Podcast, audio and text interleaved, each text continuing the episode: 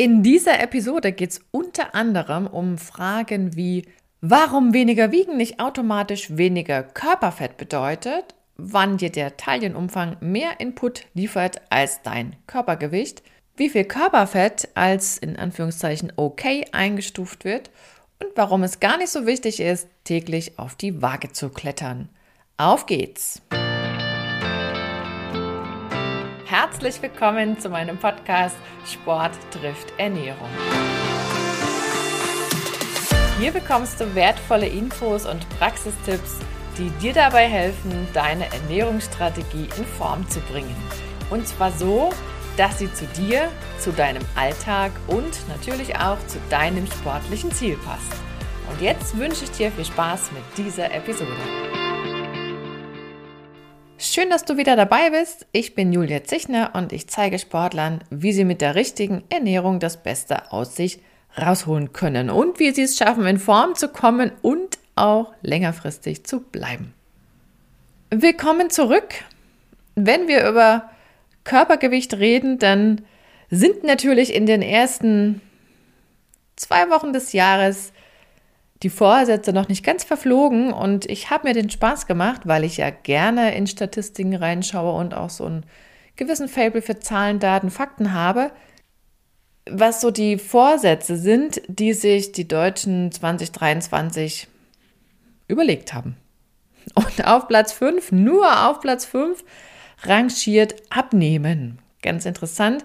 Auf Platz 1 knapp, wirklich sehr knapp gesünder ernähren und dicht gefolgt von mehr Sport treiben. Also man könnte auch sagen, the same procedure. Jedes Jahr das gleiche und du darfst dich ja auch fragen, wie das bei dir funktioniert hat. Ich glaube, ich hatte es vor einem Jahr in einer Episode aufgegriffen, warum es an und für sich gar nicht klappen kann, wenn man die Dinge so formuliert, wie sie in diesen Befragungen auch genannt werden. Woran denkst du eigentlich als erstes beim Stichwort abnehmen? Die meisten verbinden das ja mit weniger Körperfett. Und das ist zumindest der ideale Weg oder das ideale Ziel, was dahinter steht. Interessant ist ja in diesen Statistiken, um da nochmal drauf zurückzukommen, taucht nie der Vorsatz auf, Gewicht zulegen. Das gibt es ja auch. Masse aufbauen, also mehr Muskelmasse besitzen praktisch gibt auch diejenigen, die sagen, boah, ich nehme nicht zu, ich nehme nicht zu, was soll ich denn machen? Ich würde gerne daran was ändern. Also auch die Fälle gibt es, die sind seltener, das stimmt schon, aber auch das ist ein Vorsatz, um das mal nicht zu vergessen. In beiden Fällen, sowohl beim Abnehmen als auch beim Zunehmen, geht es ja im Prinzip um das geniale Zusammenspiel zwischen Ernährung und Training. Also passt das gut zusammen. Das ist ein sehr komplexes Gebilde aber wenn es gut ineinander greift, dann funktioniert das auch. Dann gibt es noch ein paar weitere Eckpunkte, die man bei dem ganzen System betrachten sollte. Aber wenn irgendwas nicht klappt, dann geht es ja immer darum, finde den Fehler oder die Ursache in dem Falle. Und dann stellt sich ja auch die Frage, wenn ich irgendwie weniger wiegen will oder mehr wiegen will, wie messe ich das dann? Das liegt ja auf der Hand. Die berühmte Körperwaage, ein sehr beliebtes Mittelchen zum Zweck. Aber die Frage, die dahinter steckt, ist ja, welche Aussagekraft hat denn diese Zahl, die dann aufleuchtet auf der Körperwaage? Und damit sind wir ja beim Thema. Und an der Stelle ist es ganz gut, da mal tief durchzuatmen und sich zu entspannen, denn die Aussagekraft von diesen Zahlen ist sehr, sehr begrenzt. Wenn du das wirklich ganz rational betrachtest, dann kann man nur sagen, das ist eine Momentaufnahme, das ist das eine. Und wenn du viele Momentaufnahmen aneinander reißt, dann ergibt sich daraus eine Kurve. Und die kann steigen und die kann fallen und die kann gleich bleiben. Mehr kann da an und für sich nicht abgelesen werden.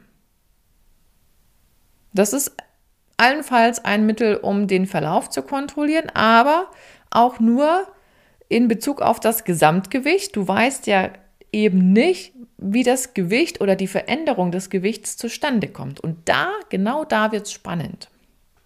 Wir weiter in die Tiefe gehen, eine Frage an dich. Kontrollierst du eigentlich dein Körpergewicht? Oder nutzt du andere Parameter, um irgendwelche Erfolge von Ernährungskonzepten, die du vielleicht ausprobiert hast, mal zu überprüfen? Oder sagst du dir, ach, auf so technische Tools setze ich nicht, ich habe ein gutes Körpergefühl und am Ende merkt man es ja auch an den Klamotten. Wir müssten ja dann sowieso im Sommer andere Klamotten rauskramen als im Winter meistens und dann ist ein halbes Jahr vergangen und dann tut sich durchaus was und dann könnte es ja auch Engstellen geben oder auch nicht, je nachdem. Aber an der Stelle sei schon mal gesagt, man muss sich überhaupt nicht auf die Waage stellen. Einige haben das intuitiv ganz gut im Griff. Andere brauchen diese Kontrolle von außen, wobei Zahlen natürlich auch immer etwas von Butter bei die Fische haben. Also manche motiviert das sozusagen. Ich gehöre zu denen, die sich höchst selten wiegen. Also wenn es außer der Reihe eigentlich gar nicht. Also ich mache das nur, tatsächlich nur, wenn ich eine Biermessung bei mir selber mache, dann ja, aber ansonsten habe ich die gar nicht im Bad stehen. Warum muss man das eigentlich wissen? Und die Frage ist berechtigt. An und für sich interessieren sich die Leute oder wird sich dann für das Thema interessiert, wie viel jemand wiegt, wenn es gesundheitliche Aspekte betrifft. Und da kennst du mit Sicherheit dieses berühmte BMI-Schema, wo ja an und für sich alle wissen, das Ding hat seine Grenzen. Und da werden Muskelhelden auch auf dem Papier immer wieder zu Übergewichtigen deklariert, was sie ja de facto nicht sind, denn der BMI kommt aus der Adipositas-Diagnostik ursprünglich und wird dann auch immer assoziiert mit, wenn dieser Body Mass Index zu hoch ist, dann kann das nur an zu viel Körperfett liegen. Weit gefehlt, das ist häufig so, aber eben nicht immer so. Body Mass Index ist ja im Prinzip nur ein Verhältnis von Körpergröße zu Körpergewicht, weil man natürlich auch sagt, okay, wenn jemand größer ist, dann hat er ja auch mehr Zellmasse und wiegt in der Folge mehr. Das ist durchaus natürlich und überhaupt natürlich. Deshalb ist der Zusammenhang schon da, aber auch der ist ja letzten Endes mathematisch gestrickt. Das heißt, selbst wenn du Körpergewicht und Körpergröße ins Verhältnis setzt, weißt du noch nicht, wenn die Zahl höher ist als irgendeine Referenzzahl, die sich auch wieder jemand ausgedacht hat, woran das liegt. Natürlich hat man auch Augen im Kopf, das ist so. Vieles sieht man auch ohne irgendwelche Messungen machen zu müssen.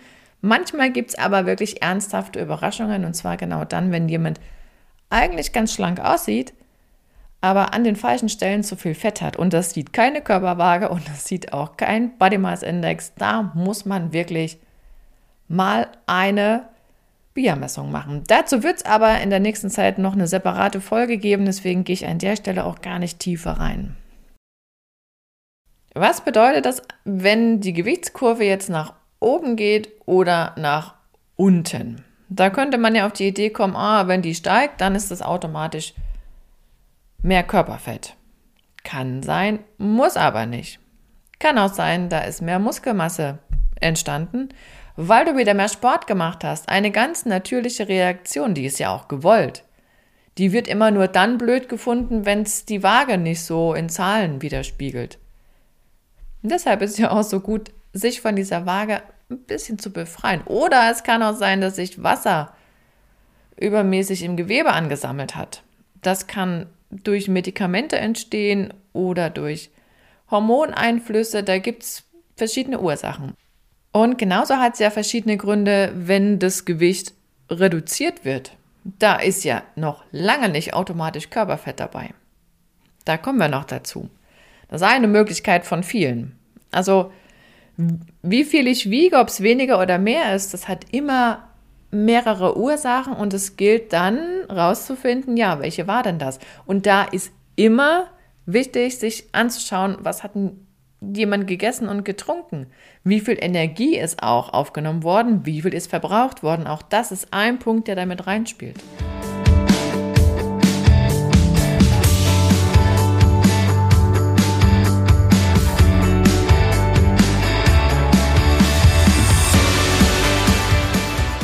Und selbst wenn man jetzt sagt, okay, da ist mehr Körperfett aufgebaut worden, beispielsweise wenn die Gewichtskurve nach oben geht, dann kommen wir zum nächsten Punkt, der auch nicht so unspannend ist. Körperfett ist ja nicht gleich Körperfett. Schauen uns mal an, wie viel Körperfett okay ist.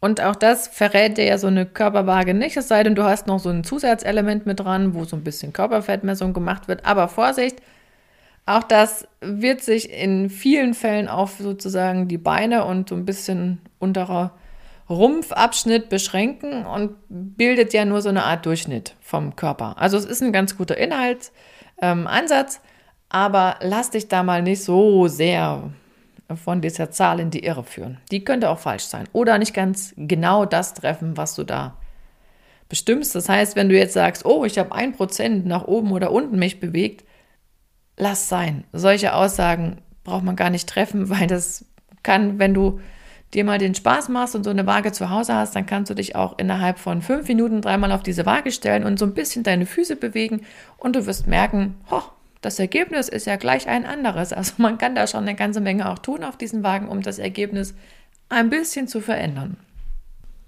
Es gibt für diesen Körperfettanteil auch so ein paar Richtwerte.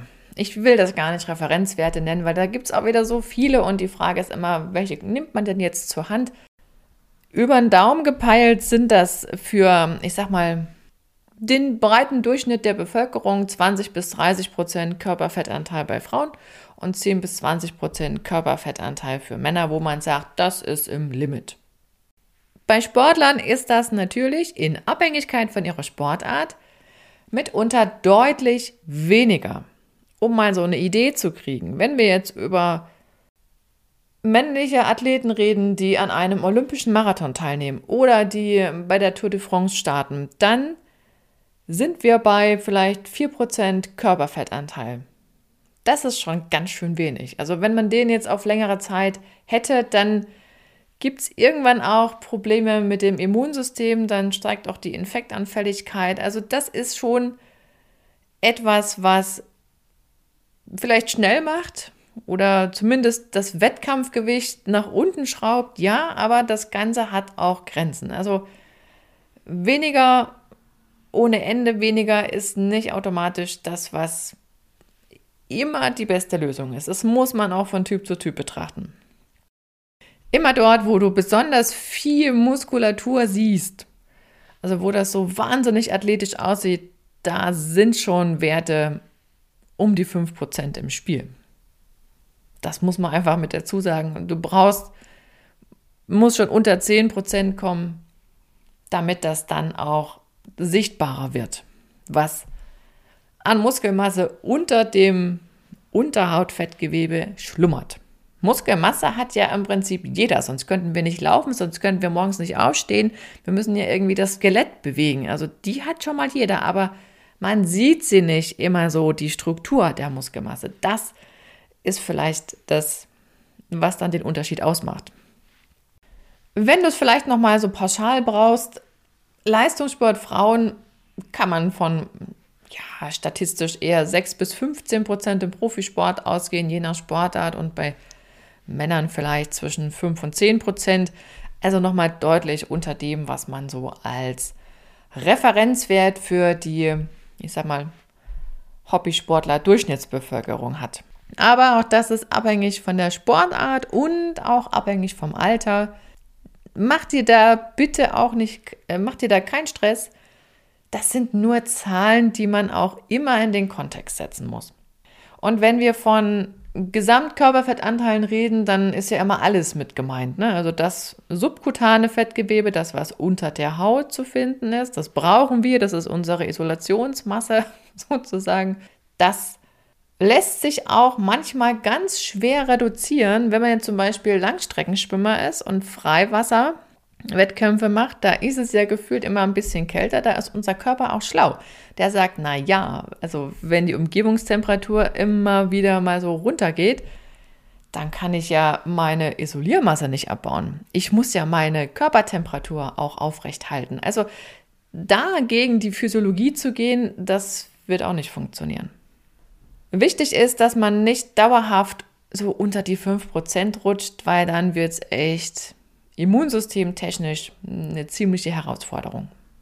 Und es gibt eine Fettgewebsart, die völlig überflüssig ist. Und da reden wir vom viszeralen Fettgewebe, vom Innenbauchfett, also das, was wir praktisch nur dann aufbauen, wenn wir es übertrieben haben mit der Energiezufuhr. Also wenn wir sozusagen immer im Plus geblieben sind, dann sagt unser Körper, oh, Ich weiß gar nicht so richtig wohin, aber wir könnten was, ein neues Depot aufmachen. Wir, wir bauen sozusagen ein bisschen Fettgewebe auf um die Organe herum und das packen wir unter die Bauchmuskelschicht.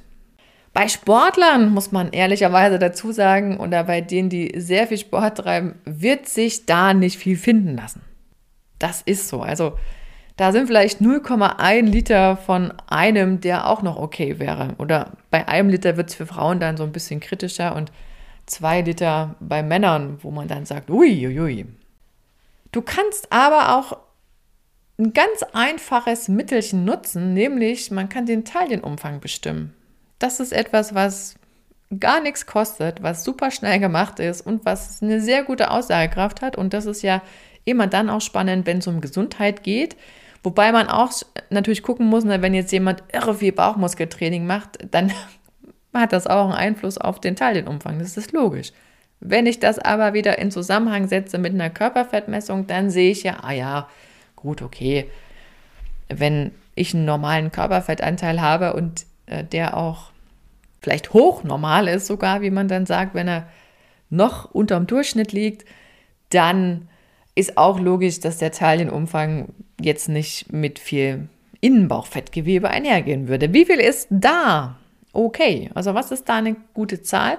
Da wird natürlich wieder unterschieden zwischen Männlein und Weiblein und bei Männern ist es ziemlich einfach und zwar, die bräuchten nur in ein Möbelhaus zu gehen. Da gibt es ja immer diese äh, Maßbänder aus Papier, da ist ein Meter abgebildet und da ist vorne und hinten immer noch so ein kleiner weißer Streifen und das ergibt dann 102 cm und genau das ist die scharfe Grenze. Also wenn das Band noch komplett rumzulegen geht und sich diese beiden Enden treffen vorne, dann ist alles gut.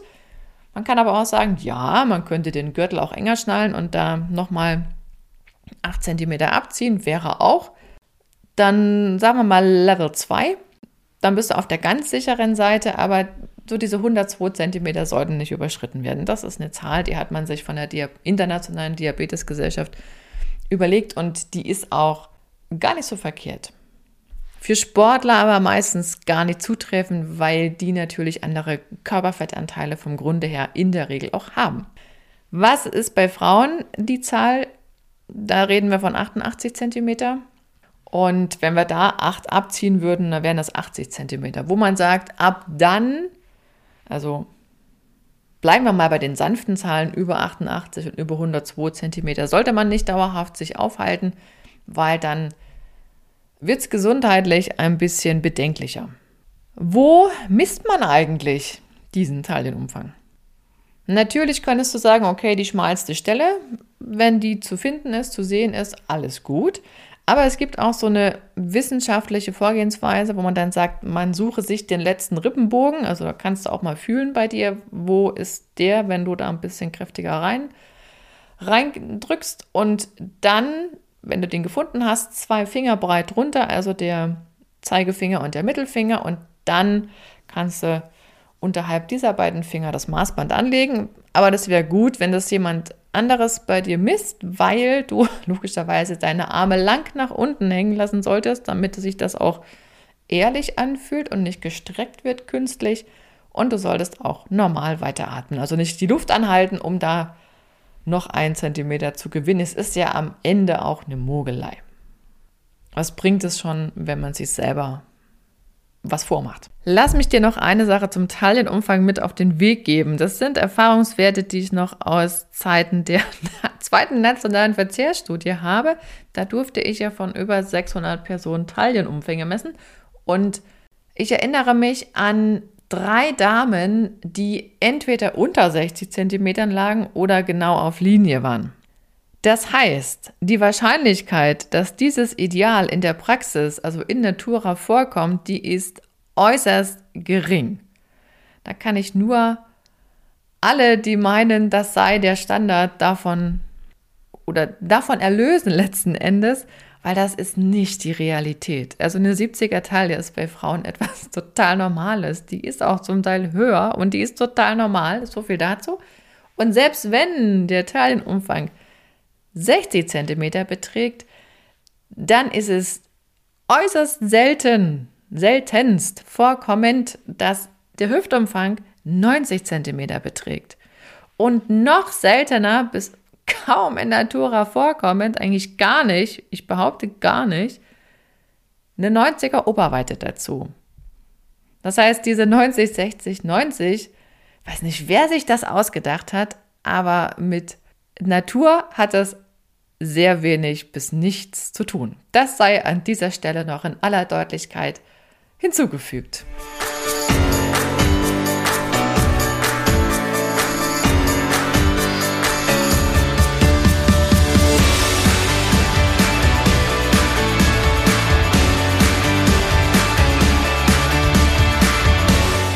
Kommen wir mal zu dem Punkt, weniger wiegen heißt nicht weniger Körperfett.